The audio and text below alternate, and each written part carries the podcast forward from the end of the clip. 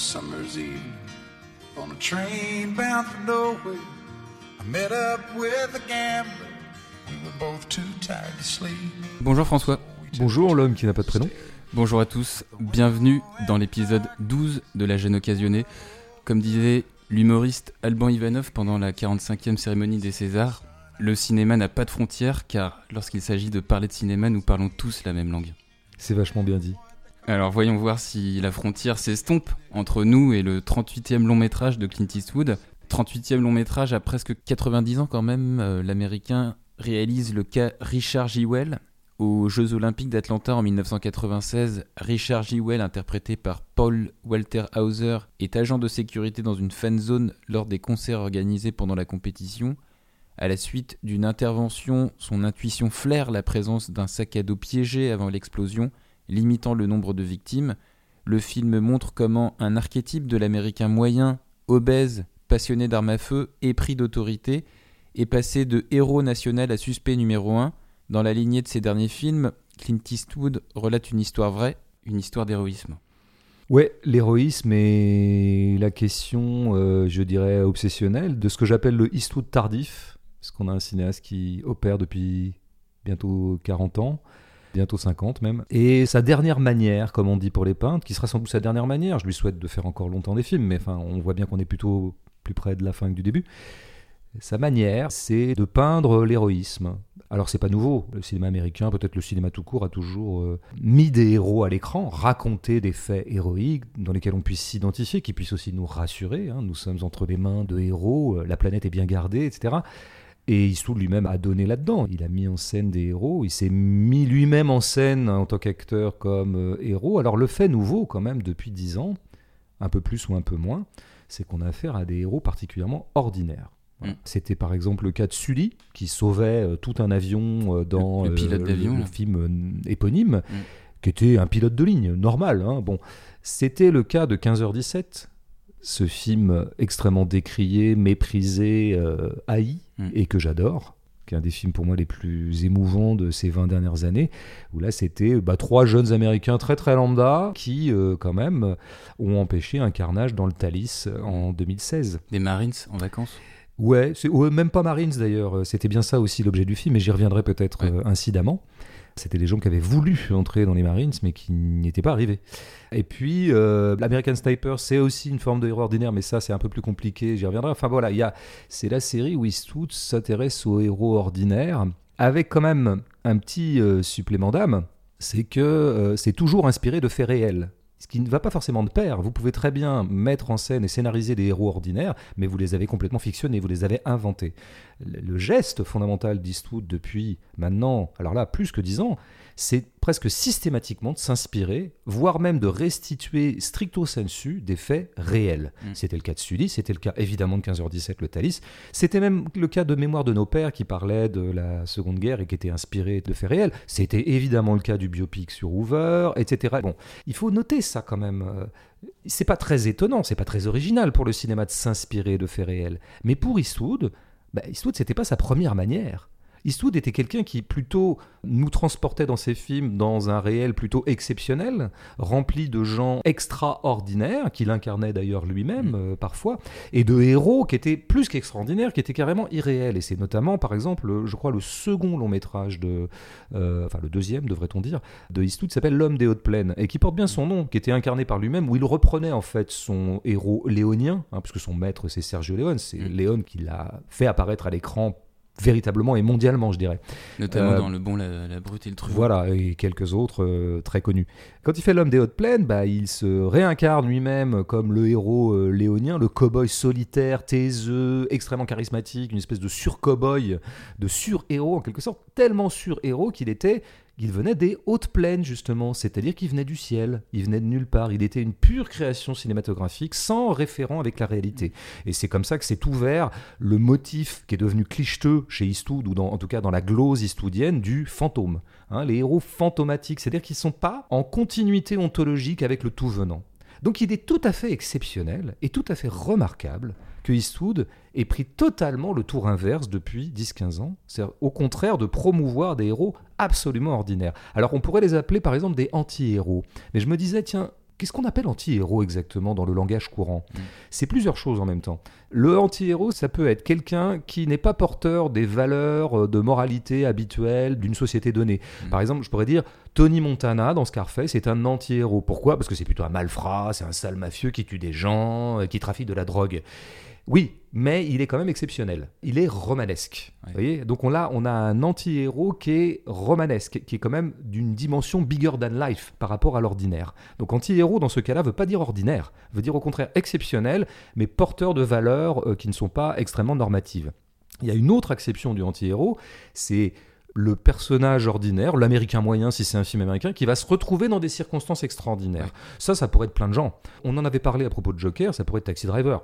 Ouais. Taxi Driver, c'est un chauffeur de taxi, ordinaire, troufion de base au Vietnam, euh, qui s'en est mal remis, et qui va se retrouver dans un fait divers euh, qui le dépasse très largement, où il va se mettre à carnarder des macros pour sauver une pute, où il, il veut même à un moment tuer un homme politique, etc. Là, on a un anti-héros au sens où ce serait pas quelqu'un d'exceptionnel, mais pris dans des faits exceptionnels. Mais la grande nuance avec ce que fait Eastwood depuis quelques années, c'est que c'est quand même joué par De Niro. Travis Bickle, il est joué par De Niro. Donc en fait, on a un mec ordinaire, mais qui est joué par un corps extraordinaire, par un corps de star, qui est déjà une star à l'époque de Taxi Driver. J'ai appris par exemple euh, que euh, dans un premier temps, le cas Richard Jewell, qui d'ailleurs s'appelle Richard Jewell tout court euh, dans le titre Que anglais, et je à que c'est très Ouais. important. Ouais, j'ai hésité à l'appeler comme ça. On y reviendra peut-être. Au départ, la première idée, c'était que le gros Richard soit incarné par Jonah Hill, qu'on connaît bien, qui était d'ailleurs un des producteurs du film, et l'avocat par euh, DiCaprio. DiCaprio. Mm. Peut-être que ça aurait été bien, c'est deux acteurs qu'on aime bien en plus, enfin ça dépend, à géométrie variable, mais ça aurait pu être chouette, ça aurait pas du tout pour moi été le même film, il n'aurait pas eu le même charme, parce qu'on n'aurait pas eu ce truc que fait Eastwood et qui est tout à fait singulier, c'est que non content de s'inspirer de faits tout à fait réels, il met aussi à l'écran des corps ordinaires. Et c'est ce qu'il avait fait dans cette opération qui a quand même été assez peu commentée et beaucoup trop peu. Les gens étant aveuglés par la haine à propos de 15h17, Mm. où il avait casté les vrais héros. Les trois qui étaient dans le Thalys et qui ont neutralisé ce terroriste qui allait canarder tout un train, il les a fait jouer. Il a fait jouer des amateurs. Ce geste a été très peu noté, alors qu'il est tout à fait étonnant dans la filmographie d'Eastwood et peut-être dans le registre hollywoodien, ou en tout cas du grand cinéma populaire américain, où en fait c'est pas courant. Nous, les Français, dans notre cinéma d'auteur, on est habitués à ce que certains cinéastes aient pris des amateurs. Euh, Mm. Keshish le fait, Piala l'a fait, Doyon à une époque, et puis tout un tas d'autres gens en fait. Le film Shirazade récemment. Enfin, euh, Mm. nous, ça fait partie de notre paysage auteuriste. C'est très bizarre pour les Américains. Ils font pas ça en fait. Donc, il faut quand même d'abord euh, remarquer ça chez Eastwood. Pourquoi est-ce qu'il fait ça? Pourquoi est-ce qu'il tient absolument à mettre non seulement des héros ordinaires, mais avec des corps ordinaires? Et là, alors évidemment, il a eu recours à un acteur. C'est pas Richard Jewell lui-même qui joue son rôle, puisque le pauvre est mort assez peu de temps En après 2007, les je faits crois, d'ailleurs. ouais, à Oui. 44 ans. Voilà, euh, donc disons après euh, son exploit, enfin en tout cas les événements d'Atlanta qui sont comptés euh, dans ce film. Mais par contre, il a pris un acteur très méconnu, qui donc n'est pas identifié par nous comme quelqu'un qui ferait partie de ce monde exceptionnel qui est le monde des acteurs, parce qu'en fait on l'a jamais vu nulle part, ou alors sauf accident, il a dû faire deux trois films avant, etc. Mais surtout, il a un corps. Tout Il est obèse. fait- Ben oui, il est obèse pour de vrai, j'ai envie de dire. Parce que des faux gros, on en a vu au cinéma. Soit des acteurs qui grossissent exprès pour faire un truc, c'est jamais des vrais gros. Là, c'est un gros euh, dont la grosseur est dans tous les plans pour de vrai. C'est-à-dire que quand il s'assoit, il a ce truc qu'ont les gros quand ils s'assoient, ils sont entravés par leur propre graisse, donc ils écartent les jambes. La graisse, elle dépasse de partout. En plus, il est boudiné dans des polos, euh, etc. Donc, moi, j'ai aimé ça déjà dans le film. Premièrement, ce type a une tête vraiment ordinaire. Il est pas beau, petite gueule, quoi, Mm. euh, moustache, euh, il est joufflu, il a un goitre, il a un double menton. Enfin, ça se voit à tous les plans qu'il est gros. C'est-à-dire qu'on sent que par ailleurs, il est un peu souffreteux, quoi. C'est un peu asthmatique. D'ailleurs, il est mort d'une crise cardiaque, le pauvre euh, vrai Richard. Bon, si tu veux, ça te donne tout de suite une épaisseur de réalité. Moi, j'aime bien les gros au cinéma. Pourquoi? Euh, Je sais pas si j'aime les gros dans la vie, ce serait une autre euh, modalité sexuelle, je dirais, ou érotique, que j'interrogerai euh, pour la prochaine gêne. Mais au cinéma, j'aime bien parce qu'un gros, c'est une présence actorale qui est constamment dominée par euh, sa réalité physique. Ouais. Et moi, comme j'aime bien la matière et que j'aime bien la chair, eh ben, j'aime bien que du coup, ce rappel à nous la matérialité du corps, ce que permet un vrai corps de gros. Parce que si tu veux, les corps auxquels on a affaire dans le cinéma, Ils sont stéréotypés. ben, ils ouais. sont beaux, ils sont canoniques. Et qu'est-ce que c'est qu'un corps canonique? Eh ben, c'est un corps qui se nie comme corps. Parce que quel est le charme émouvant du corps humain? C'est son imperfection. C'est ça qui est émouvant dans un corps humain. Et c'est ça d'ailleurs qui l'humanise. C'est quand bah, des fesses, elles sont pas exactement découpées comme euh, des fesses canoniques. C'est quand les seins sont pas exactement parfaits. C'est quand il y a un nez qui vaguement de traviole. C'est ça qu'on appelle l'humain en fait. Bon, et ben là, on a un corps humain. Après, deuxième aspect, je vais vite parce qu'on va enchaîner. Par-delà ce tout venant des héros histoudiens dans lequel s'inscrit Richard Joel, il a une petite touche à lui. C'est le héros non seulement ordinaire, mais en plus qu'a priori, il a rien pour lui. Mm. Parce que Richard, évidemment, par rapport à notre coolitude mondialisée à laquelle nous avons tous part, qu'on le veuille ou non, euh, quelques critiques qu'on puisse adresser au cool dans des livres ou ailleurs, on est tous un peu cool. Donc forcément, on voit arriver une espèce de redneck, hein, un américain du centre. Alors là, c'est de Georgie, Atlanta, tout ça, État du Sud, avec une espèce de passif raciste qui est encore là. Le mec, il aime les armes, il aime la chasse. On voit bien que si on lui posait la question, il serait probablement pour la peine de mort. Le mec tient absolument à dire qu'il n'est pas pédé. Bon, très bien, dans la grande tradition des rednecks ou de cette Amérique ouest qu'on pourrait aller rapidement appeler Trumpienne pour aller vite, pour la situer. Donc le type a un peu une sale gueule. Et par ailleurs, il a un corpus idéologique ou un univers mental. Il adore les flics, il veut lui-même devenir flic. Son truc, c'est le maintien de l'ordre. Bon, ça fait beaucoup. Le Ouais. type arrive avec des casseroles.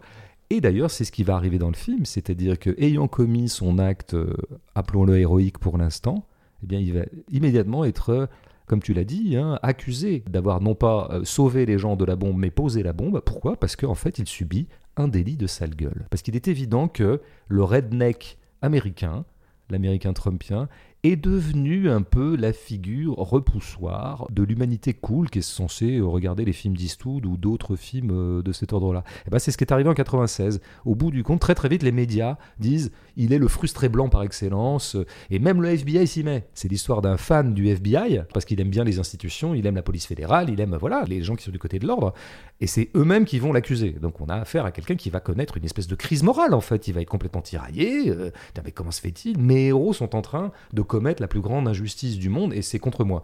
Mais d'abord, il y a ce côté euh, d'élite sale gueule. Le Eastwood un peu droitier s'amuse caustiquement à nous dire que ceux qui sont considérés comme les dominants, à savoir les blancs américains, sont quand même devenus, alors peut-être pas les dominés, Mm. mais disons le délinquant potentiel préféré de toute une humanité cool que lui il appellerait démocrate ou les bien-pensants euh, du monde entier. Je pense que c'est d'abord à ce titre-là que ce sujet intéressait Eastwood, mais pas que. Mm. Et on peut aussi ajouter que par rapport à, à ta définition ou à ta description du anti-héros, que souvent le anti-héros, comme on pouvait le décrire dans l'angle mort, il est aussi caractérisé par une forme de sobriété. Oui, tout à fait. Le vrai clivage, c'est qu'il est, c'est quelqu'un de simple. C'est comme ça que l'appellerait Eastwood, c'est-à-dire que ce serait un petit peu les gens simples. Et c'est ça le paradoxe de ce qui lui arrive, c'est que alors que lui est une espèce de créature vraiment qui ne commettrait en aucun cas le mal parce qu'il est trop simple pour ça, c'est-à-dire que lui vraiment il veut juste que les choses se passent bien, avoir une vie tranquille et que les gens soient tranquilles. Et bien précisément, on va lui prêter toutes les perversités du monde. On va dire, oh là là, mais en fait, c'est un manipulateur, il a simulé, chose dont Richard Jewell est en fait bien incapable. Et à aucun moment, d'ailleurs, le film est ambigu là-dessus, puisque nous savons qu'il n'est pas coupable dès le début, ça il faut le dire quand même. C'est-à-dire qu'à aucun moment, Eastwood n'essaie de remettre son spectateur dans ce qu'a été l'ambiguïté de l'opinion à l'époque, en tout cas le tiraillement de l'opinion à l'époque, il se demandait, mais il est coupable, il n'est pas coupable Pas du tout. Nous, nous savons qu'il l'est pas, puisque nous l'avons vu faire euh, le sauvetage, etc. Mais alors après, il y a une autre chose qui fait qu'il est accusé. Et ça, c'est toute la subtilité de la réflexion d'Eastwood sur l'héroïsme. C'est que précisément l'héroïsme n'est jamais simple. C'est passionnant en fait l'héroïsme. C'est dommage que nous les Français on s'y intéresse si peu à l'héroïsme parce que c'est quand même la grande question. hein. Euh, qui est capable d'être un héros? Qu'est-ce que ça veut dire d'être un héros? Qu'est-ce que c'est qu'un acte héroïque? Bah, Ce que nous dit au bas mot la filmographie d'Eastwood consacrée à, à l'héroïsme, et de fait elle est profuse, bah, c'est des actes pour le moins ambivalents, complexes, noués. Pourquoi? Parce que l'héroïsme tel que le dépeint Eastwood dans la plupart de ses films coudoie toujours son contraire, ou en tout cas coudoie quelque chose qui ne serait pas exactement l'héroïsme pur. Bon. Par exemple, dans Sully, on pouvait dire que l'héroïsme de Sully de poser euh, cet avion sur l'Hudson frayait avec une sorte d'irresponsabilité et d'irrationalité. Et que c'était peut-être un coup de folie qui lui a fait faire ce truc qui, au bout du compte, a sauvé les gens. On sait bien que dans la vie, le courage, c'est quoi le courage? C'est- un mot intéressant, le courage, puis c'est une notion vachement compliquée, hein, parce que nous savons tous que le courage a parfois à voir avec la folie et la bêtise et l'inconscience. De combien de personnes on s'est dit est-ce qu'il est courageux ou est-ce qu'il est bête? Quelqu'un, par exemple, qui fonce devant euh, quatre personnes euh, en train d'agresser une femme dans la rue, par exemple, quatre personnes extrêmement baraquées. Pour que le mec fonce pour défendre cette femme, il faut qu'il soit à la fois sans doute très courageux, qu'il ait sans doute des valeurs morales, je dirais, qui le, propulsent vers euh, ce tas de brutes, mais il faut aussi qu'il soit un peu con. Il y avait un peu de ça dans 15h17. C'est-à-dire que au moment où, un terroriste hyper baraqué sort, hyper armé, notamment avec une calache chargée, tout le monde court. Il y en a un qui court pas, c'est Spencer. Il court pas, lui fait demi-tour et il fonce vers la Kalachnikov. C'est-à-dire que ce mec va mourir. Il fait un truc con, il va au-devant de la calache, quoi. Complètement irrationnel. Complètement irrationnel. Donc, il y a de la bêtise chez Spencer. Et c'est ça qui est beau, c'est que souvent l'héroïsme fraye avec la bêtise. Alors dans le cas de Richard Jewell, ce qui est intéressant, il pousse la vigilance jusqu'à ce qu'on appelle le zèle. Et c'est exactement le flic qu'on détesterait, c'est-à-dire celui qui fait du zèle au point que parfois il en est bête. C'est celui à qui on va dire non, mais écoutez, monsieur l'agent, effectivement, j'ai fait un excès de vitesse, mais vous voyez bien, ma femme, elle est enceinte. Donc Mm. en fait, je suis allé à la clinique, il fallait que j'accélère. Je veux pas le savoir, c'est 60 km/h. Jewel, il est un peu comme ça. Mm. Il est littéraliste, c'est-à-dire qu'il prend au pied de la lettre la loi, et c'est la scène qui commence pratiquement le film. Avec les étudiants, là. euh, Au passage à l'université, effectivement, où il va être viré pour zèle. Parce que lui, il a pris au pied de la lettre un truc qu'avait dit le directeur qui est ouais. pute charivari. Euh, C'est traduit par charivari, euh, mais je me souviens plus du nom anglais Mickey Things, un truc comme ça. un peu, je es plus bilingue que moi. et, euh, et il dit au directeur, mais c'est vous qui avez dit Pucharivari. Donc moi, je vous prends au pied de la lettre. Et donc du coup, qu'est-ce que je fais? Je vais voir euh, n'importe quel euh, étudiant dans son studio pour enlever les bouteilles d'alcool. Et même, il fait du zèle. Mm.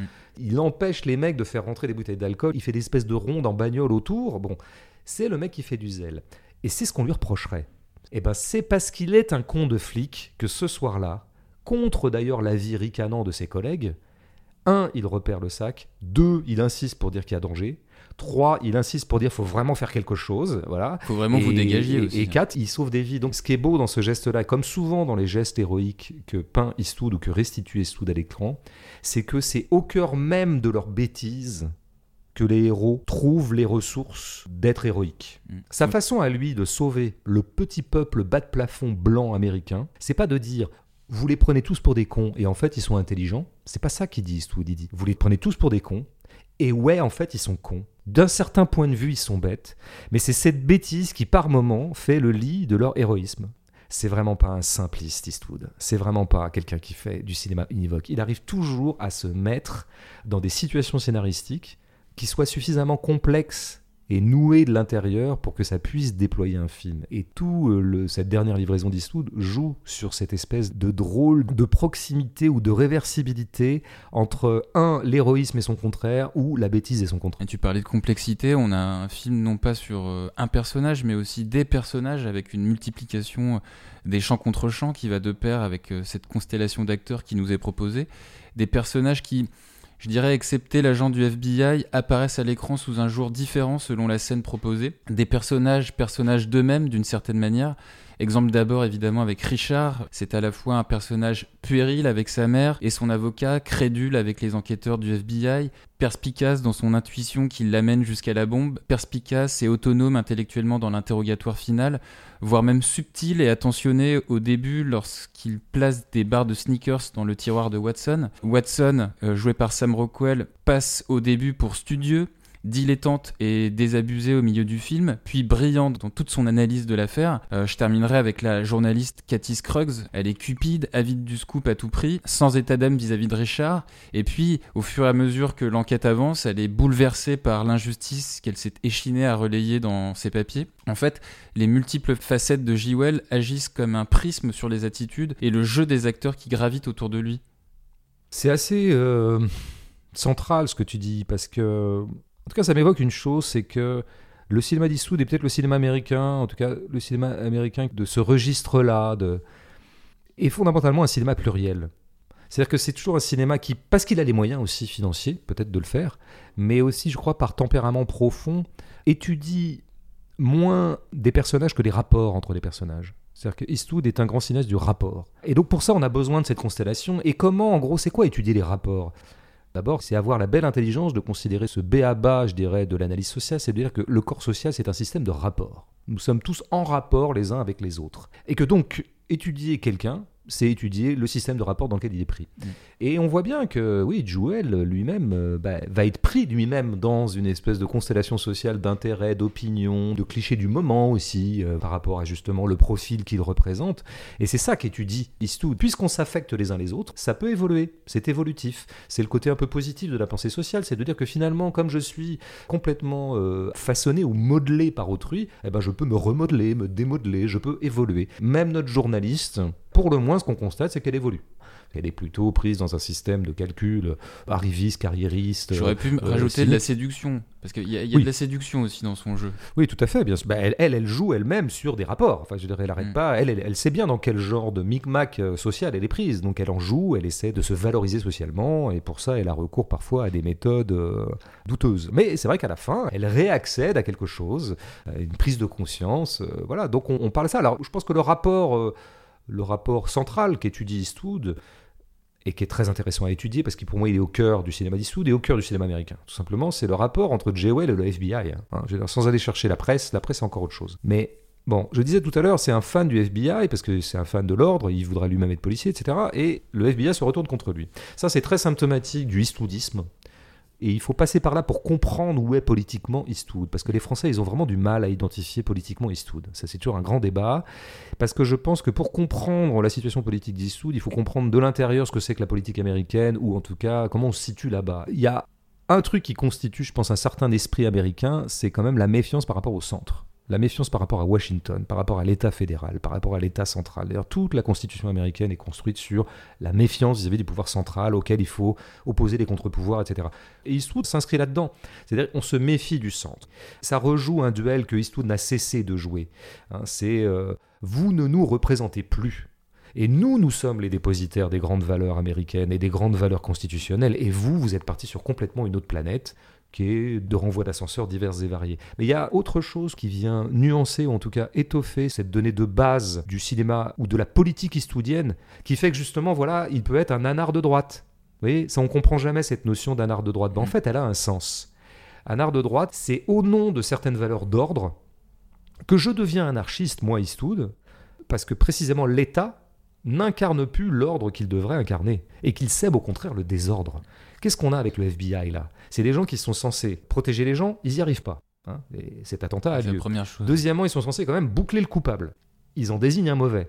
Donc ces gens ne font pas leur travail. Et comme ils ne font pas leur travail, alors nous devons rentrer en rébellion et en contestation, mais au nom même des valeurs de l'ordre. Anarchistes de droite.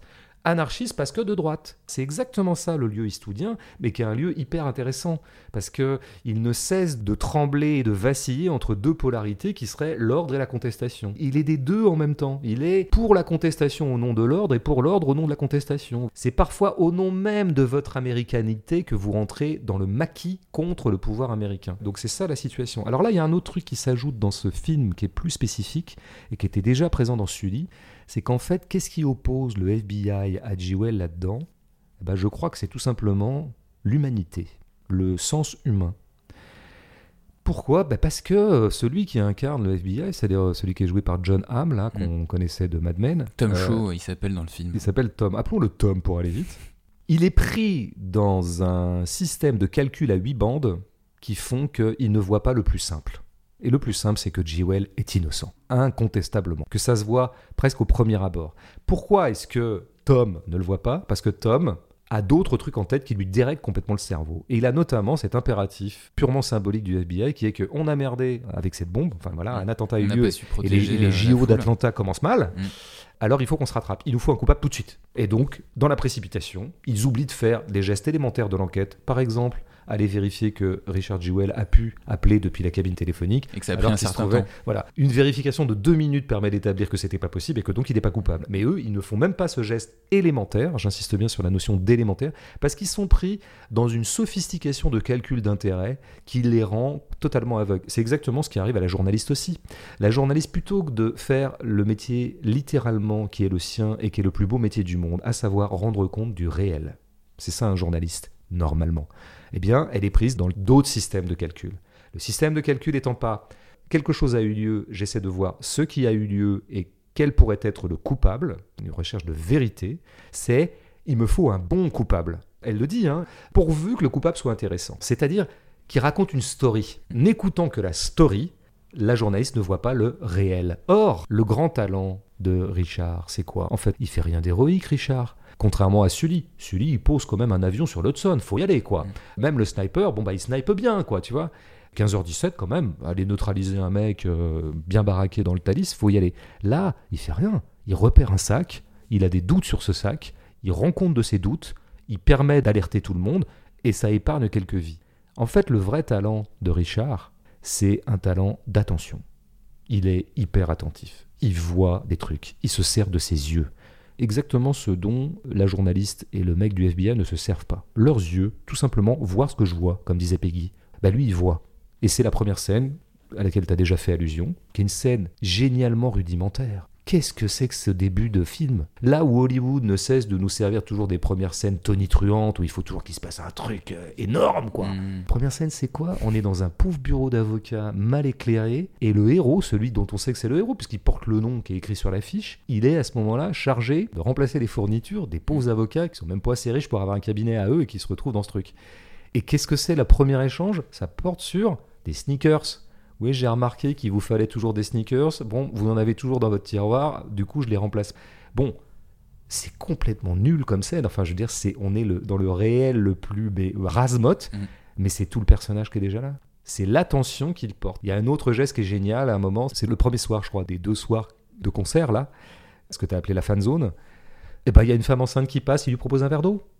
Bah oui, il fait chaud, femme enceinte, j'ai remarqué qu'elle était enceinte, premièrement, attention, deuxièmement, ah, une femme enceinte pourrait avoir besoin d'eau, je lui propose. Ça paraît con, mais c'est ça son talent. Mm. Donc le talent de Jewel, c'est les yeux, il voit bien, il est attentif, il est empathique, on pourrait dire, il y a un autre truc qui passe complètement inaperçu et qui, moi, m'a vachement marqué, touché, c'est qu'à un moment, l'avocat l'appelle, je crois qu'ils se sont pas vus depuis un certain temps, je sais plus à quel moment du film c'est, et Jewel, qui est bien dans la merde à ce moment-là, hein, il serait fondé à ne s'occuper que de sa gueule. hein. Mm. Qu'est-ce qu'il dit? Il dit à, à l'avocat Comment ça va Et comment va euh, déjà euh, ta compagne? Comment elle s'appelle déjà? Et il s'en veut de pas se souvenir du prénom? Ah oui, Nadia. Il prend des nouvelles de la compagne. C'est la petite vertu simple qui préside à ce qu'on appelle la politesse. La politesse, c'est l'attention. Avoir des attentions pour quelqu'un. C'est tout simplement remarquer que cette personne existe. Et s'en enquérir. Peut-être de façon un peu conventionnelle, voire hypocrite, mais s'en enquérir quand même. Eh ben, je crois que le film, au bout du compte, son épicentre affectif, il est là. C'est, il y a les humains, puis il y a les pas humains. C'est un film qui, très bêtement, très simplement, mais moi, moi je trouve ça bouleversant en fait, que Eastwood fasse ça à 90 ans, promeut, mais vraiment, l'humanité simple des gens simples, qui se vouent les uns aux autres des rapports simples et pas sophistiqués. La petite humanité qui est encore douée d'un certain nombre d'antennes humaines et de capacités humaines de relation. Bon, alors après, il y a ce plan, j'ai compris ce qu'était le film, c'est le plan sur la foule du concert. Dans un premier temps, d'ailleurs, je me dis... La ah, Macarena ou euh, ben non, Rogers? c'est en deux temps. Et dans un premier temps, je me dis, La ah, la country c'est- ou, c'est euh, Kenny Rogers, et je me dis, bah, Eastwood, il fait ce qu'il faisait dans La Mule. Hmm. Il fait un tombeau pour l'Amérique du centre blanche qui écoute de la country et qui écoute du blues, des musiques populaires des années, bon voilà, de ces années-là, et qui est en train de disparaître un peu.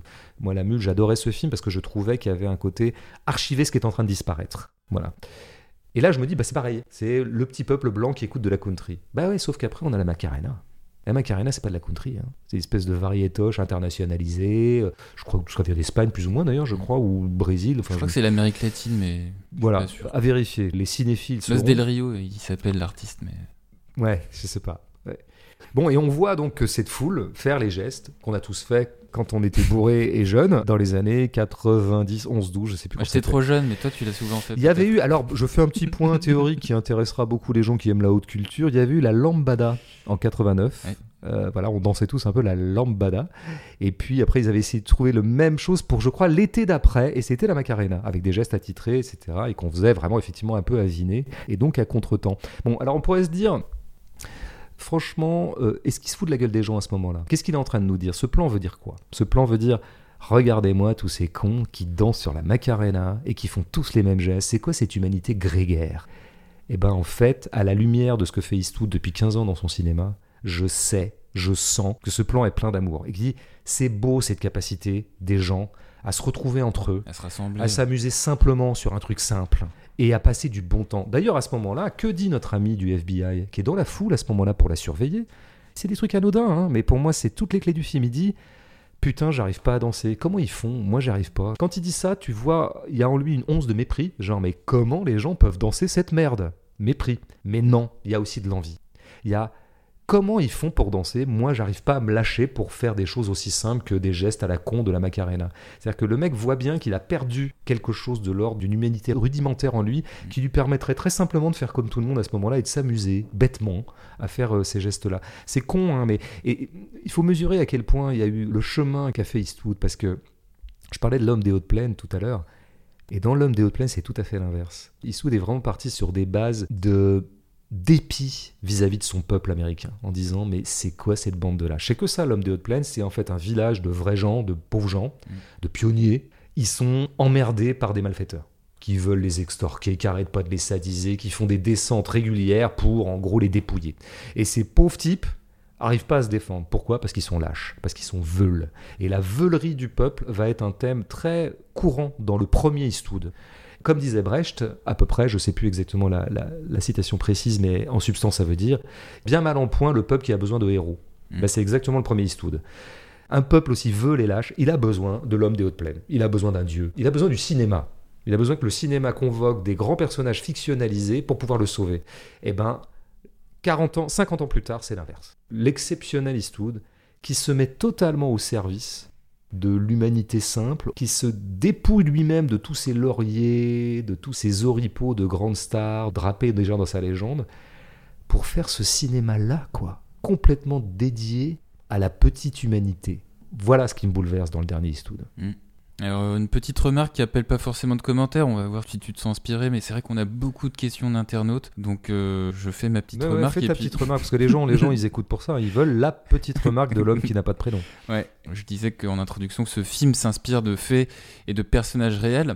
Dans l'épisode 4 et le traître, on évoquait un film s'inspirant du réel, utilisant des images d'archives pour filaturer la fiction. Dans son film, Eastwood utilise lui aussi des images d'archives pleines d'émotions avec la cérémonie d'ouverture des JO et le boxeur Mohamed Ali qui allume la vasque olympique.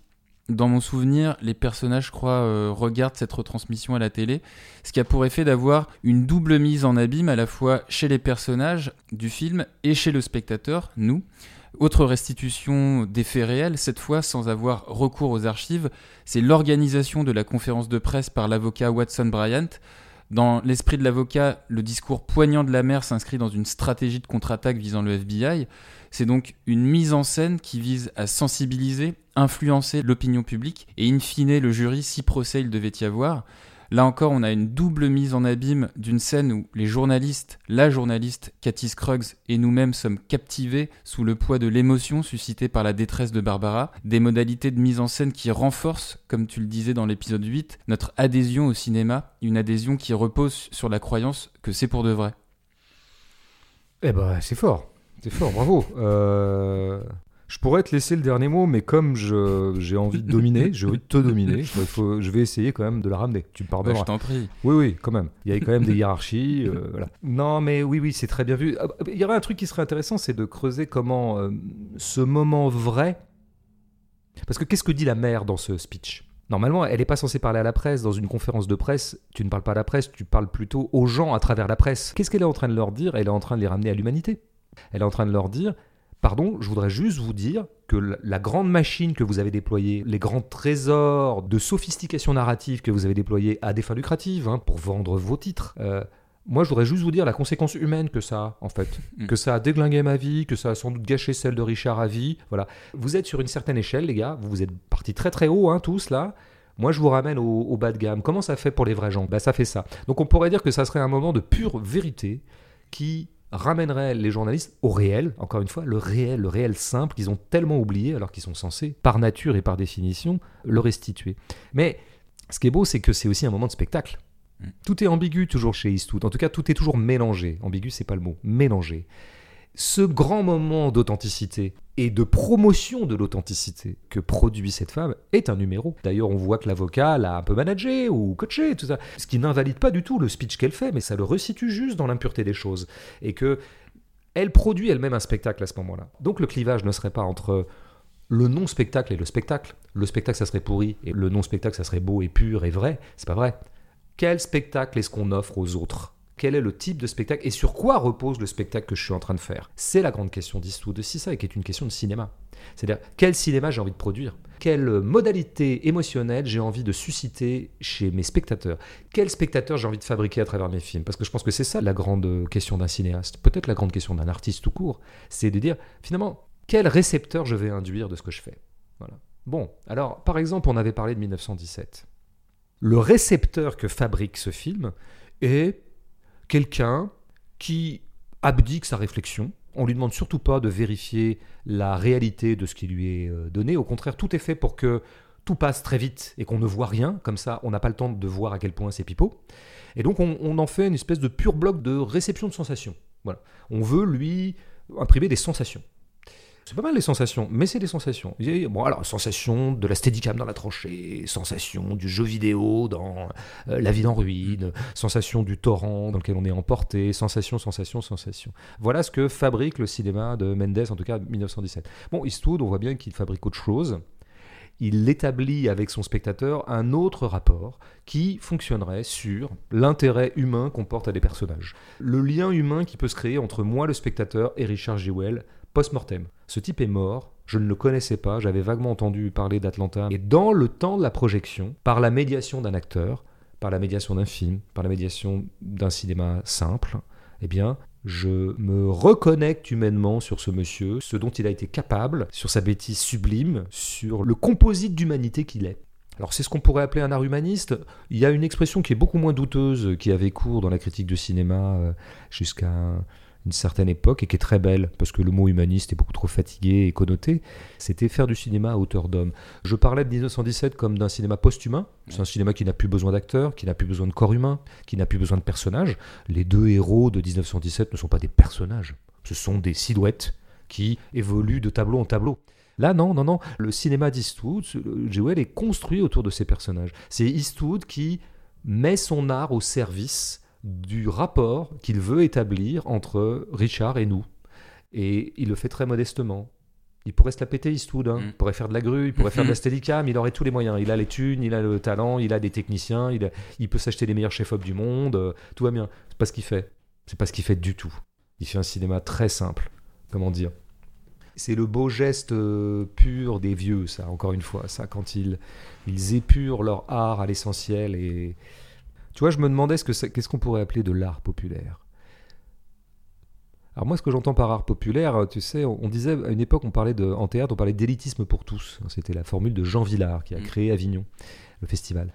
Élitisme pour tous, ça voulait dire est-ce qu'on pourrait faire en sorte que les prolos puissent euh, suivre des pièces de Corneille? Moi, quand je me demande ce que pourrait être un art populaire, je prends aussi l'inverse. Qu'est-ce que ce pourrait être un cinéma populaire qui pourrait plaire à des mecs comme moi? C'est-à-dire, en gros, aller à pondre des intellos pour aller vite. En tout cas, les mecs qui aimeraient bien euh, euh, couper les cheveux en quatre devant les films. Allez, je, fais exprès de caricaturer euh, le genre d'énergumène que j'incarne. Qu'est-ce qui pourrait rassembler autour d'un film des mecs comme moi et, disons, le tout venant du spectatorat Ceci dit, sans aucun mépris, bien sûr. eh ben, je crois que c'est ça. C'est notre humanité commune. C'est faire un art à hauteur d'homme et donc promouvoir des personnages qui soient tellement chargé d'humanité avec tout ce que ça comporte de pétri d'humanité avec tout ce que ça comporte de faiblesse, de fragilité, de médiocrité, de graisse sous le polo. C'est ça l'humanité, de petites moustaches, mauvais goût. Voilà. Et eh ben c'est ça qui peut nous rassembler. Allez, on complète cette analyse avec les auditeurs et leurs commentaires si tu veux bien François. Je euh. sais pas si j'ai très envie mais vas-y, j'écoute. Je dois dire avant de commencer que malheureusement la parité ne sera pas respectée dans cet épisode on a une seule question féminine sur euh, la cérémonie des Césars et pas sur le film. Hmm. Bah, comme on pourrait dire, le cinéma d'Eastwood, c'est pas un cinéma de gonzesse. voilà, on pourrait dire, voilà, au risque d'essuyer un certain nombre de reproches. Hmm. Euh, on va commencer avec la question de Luc. Clint Eastwood ne serait-il pas le cinéaste dont le sujet sous-jacent de prédilection est la confrontation entre l'ensemble d'une vie et un moment très précis de cette vie qui remet en perspective une vocation Comment un incident, une rencontre, une injustice libère le sens de toute une vie ou n'y parvient pas? C'est une très belle question parce que je pense qu'elle vaudrait pour examen de la vie tout court, indépendamment de la façon dont elle apparaît chez Eastwood. Mais il y a un truc en tout cas qui est très beau et entre autres questions couvre le cinéma d'Eastwood plutôt que de refermer les choses sur des réponses. C'est effectivement quel est le lien entre l'ensemble d'une vie et les quelques secondes qui constitue l'acte héroïque. Parce que c'est ça qui est frappant dans l'épisode Sully. Finalement, la manœuvre qu'il fait pour poser l'avion, ça dure une minute en fait, autour de laquelle tournera le film. Pareil, euh, le 15h17, le Thalys, entre le moment où Spencer se réveille, voit le mec à la calache, lui fonce dessus et le mec est neutralisé, il s'est écoulé 43 secondes. Et là, euh, pareil, hein, Richard, évidemment, il voit le sac, ça dure un tout petit peu, ça se dilate un peu plus parce qu'il y a un petit peu d'atermoiement. Enfin, et alors la question que ça poserait, qui est une question super intéressante, c'est jusqu'à quel point un acte est, euh, disons, le produit de l'ensemble d'une biographie, ou au contraire, l'effraction de l'exception dans une biographie.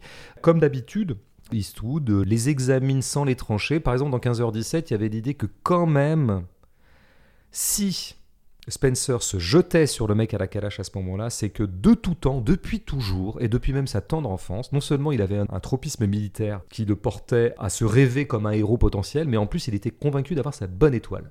C'est quelqu'un qui, à un moment, le dit à un de ses potes, il dit... euh, je sens que je suis aspiré par un destin exceptionnel. Et à un moment, je vais faire un truc exceptionnel. C'est vrai qu'il y a une part de contingence aussi dans la geste héroïque. Tout à fait, mais façon. le cinéma d'Eastwood, en tout cas, ne cesse d'hésiter et de maintenir, disons, la possibilité des deux, à savoir, premièrement, contingence totale. À un moment, quelque chose me tombe dessus, et il se trouve que dedans, j'ai plutôt les bons gestes qui vont faire de moi un héros, ou au contraire, destin préécrit. Ce que, j'aime bien dans 15h17, c'est qu'on laisse un peu ouverte cette possibilité-là qu'effectivement, ce Spencer avait une bonne étoile, qu'il était un moment destiné, comme il le ressentait lui-même, peut-être par mégalomanie ou au contraire par euh, véritable sensation juste de son élection, que son heure allait arriver. Et au moment où il voit cette Kalachnikov, immédiatement il sait que ça y est, c'est l'heure. Et c'est pour ça qu'il court. Il faut bien signaler à tous les gens qui n'ont pas vu ce film, parce qu'il a été très peu vu, qu'au moment où il court vers la calache, la calache s'enraye, comme une espèce d'intervention divine quand même. Donc on est dans un truc là-dedans euh, qui va euh, très très loin, quoi. Alors, dans l'acte de Jewel, on pourrait dire il y a quand même une contingence énorme qui est que quand même ce soir-là, ça arrive pas tout le temps, qu'il y a un mec qui dépose un sac avec une bombe dedans dans une euh, manifestation collective. Enfin, c'est quand même rare. Ouais, mais Et- avant, c'est parce qu'il fait une intervention auprès de jeunes avinés. Ouais, tout à fait. Mais ça c'est pareil d'ailleurs, on pourrait dire, tu vois, tout à l'heure je disais, j'ai oublié de le dire, qui mais le le- met sur la piste. Tout à l'heure, je, je disais que c'est son héroïsme se niche dans sa connerie. Eh ben, en fait, Joel fait partie de ces mecs un peu bas de plafond et un peu droitiers qui pensent que quand il y a cinq jeunes qui se réunissent et qui commencent à boire des canettes, c'est dangereux. Eh ben, c'est con de penser ça. Mm. C'est une espèce de cliché, on va dire euh, réactionnaire ou je sais pas comment l'appeler. Eh ben, c'est grâce à ce cliché réactionnaire que du coup, il prête attention à ces jeunes, il les regarde de près et qu'il va pouvoir voir le sac. Mais c'est vrai que globalement, on pourrait dire qu'il a eu du bol que cette bombe soit déposée précisément le soir où il était de service et où il avait même failli. Ça, c'est le hasard et nécessité. C'est comme chez Romer en fait. C'est assez passionnant. Est-ce que c'est une somme de hasard ou est-ce que ce qu'on appelle nécessité serait une somme de hasard, etc., etc. Si ce soir-là, comme on dit dans l'arbre le maire de la médiathèque, si ce soir-là, au bout du compte, il avait fait comme tout le monde, sentant que vraiment il avait des problèmes gastriques euh, très très forts, il s'était fait porter pâle, comme vraiment tout le monde l'y incitait, eh ben il n'aurait jamais été le héros. Donc merci la chiasse. Voilà. Mm. C'est ça, les basses contingences humaines. Donc euh, tu fais crédit à la question de Luc, Ouais, c'est une bonne question, je la mets dans le top 5 des questions depuis le début de la gêne. carrément. Euh, alors un commentaire d'Erwan qui trouve que l'angle choisi, à savoir être du côté du personnage subissant l'injustice, est assez académique. J'aurais préféré, dit-il, que ce film choisisse l'angle des failles de l'affaire. Pour moi, les personnages principaux étaient l'agent du FBI et la journaliste, car l'injustice se situe quelque part dans l'humanité qui habite les institutions censées représenter la justice ou corriger les injustices. Ouais, dans l'humanité ou l'inhumanité. Donc, mais moi j'ai l'impression que le film fait quand même relativement bien le boulot. Encore une fois, il montre bien les forces ou le système d'intérêt qui va faire que ces gens-là ne font pas bien leur travail et qu'ils vont complètement eux-mêmes s'auto-illusionner et s'auto-aveugler. De la même façon qu'on sait, enfin je, vais, je vais faire un gros écart politique là, mais l'injonction qui est faite aux flics actuellement en France de faire du chiffre, bah, elle leur fait faire n'importe quoi. C'est-à-dire que dans les manifestants, les manifestations par exemple, on leur demande, mais il me faut 200 gardés à vue. Bon, les mecs tapent dans le tas, il y a une nana de 12 ans qui passe dans le coin, il la gaze, il la... Enfin voilà, ça fait faire n'importe quoi à cause d'un certain nombre d'injonctions euh, qui perdent de vue, encore une fois, ce qui devrait être la vraie vocation de la police, c'est-à-dire le maintien de l'ordre et la sécurité pour tous. Après, Eastwood n'est pas un marxiste, hein, donc on ne faut pas lui demander non plus à lui une espèce de déconstruction totale de la structure policière en tant que telle.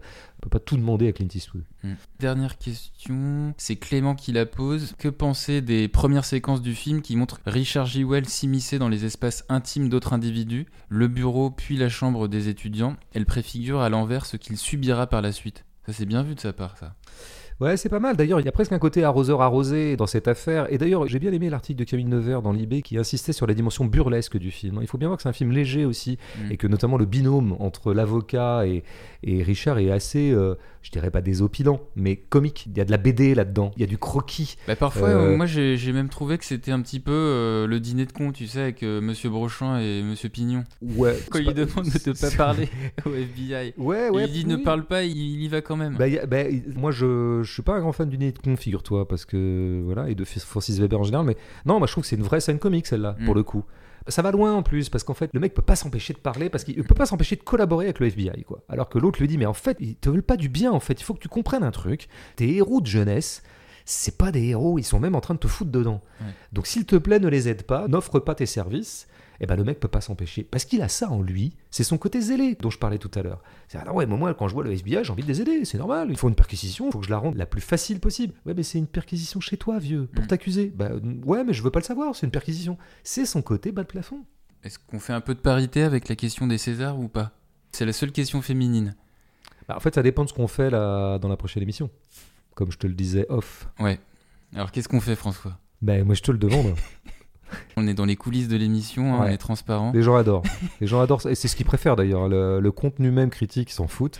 Ce qu'ils aiment, c'est les à côté. Ouais. Et donc, ce qu'on se disait euh, en off, c'est peut-être faire une critique de- du film de Lajli, Les Misérables. Oui, parce qu'en fait, tu m'avais dit que certains euh, de nos euh, fidèles te demandaient ça, pourquoi est-ce qu'on l'avait pas traité, tout ça. Bon, il se trouve qu'il a eu César, bon, on s'en fout des Césars, hein, on est bien d'accord, mais disons que ça lui redonne une actualité. Donc je me dis que oui, peut-être que je pourrais euh, éventuellement revoir le film, parce que ça commence à être un peu vieux dans mon esprit, donc je peux essayer de le revoir euh, et qu'on euh, le mette au centre de notre prochaine gêne, vu qu'il n'y a pas beaucoup de sorties très intéressantes là qui arrivent, c'était aussi ça aussi. le- donc écoute, je sais pas quoi te dire, moi. je ferai comme d'habitude ce que tu m'ordonneras. Et donc peut-être, alors du coup, si on fait l'HD la prochaine fois, eh ben on traitera peut-être un peu aussi de Polanski, Adèle Haenel, machin, mais rapide, hein, on va pas. Donc, je garde la passer- question de Gwenola alors. On Pour- se garde un si- petit si peu Gwenola pour la prochaine fois. Merci François d'avoir étudié le cas Richard Jewell. Merci, l'homme qui n'a pas de prénom. Si tout se passe comme prévu, l'épisode 13 devrait être prêt dans une quinzaine de jours. Les critiques précédentes sont toujours en écoute sur les plateformes SoundCloud, Spotify, Deezer, Google et Apple Podcast. YouTube héberge également de courts extraits de l'émission. Vos commentaires, toujours les bienvenus sur les pages Facebook, Twitter, SoundCloud et Instagram de l'émission et sur le blogodo de François. À dans deux semaines? Ah non, deux semaines.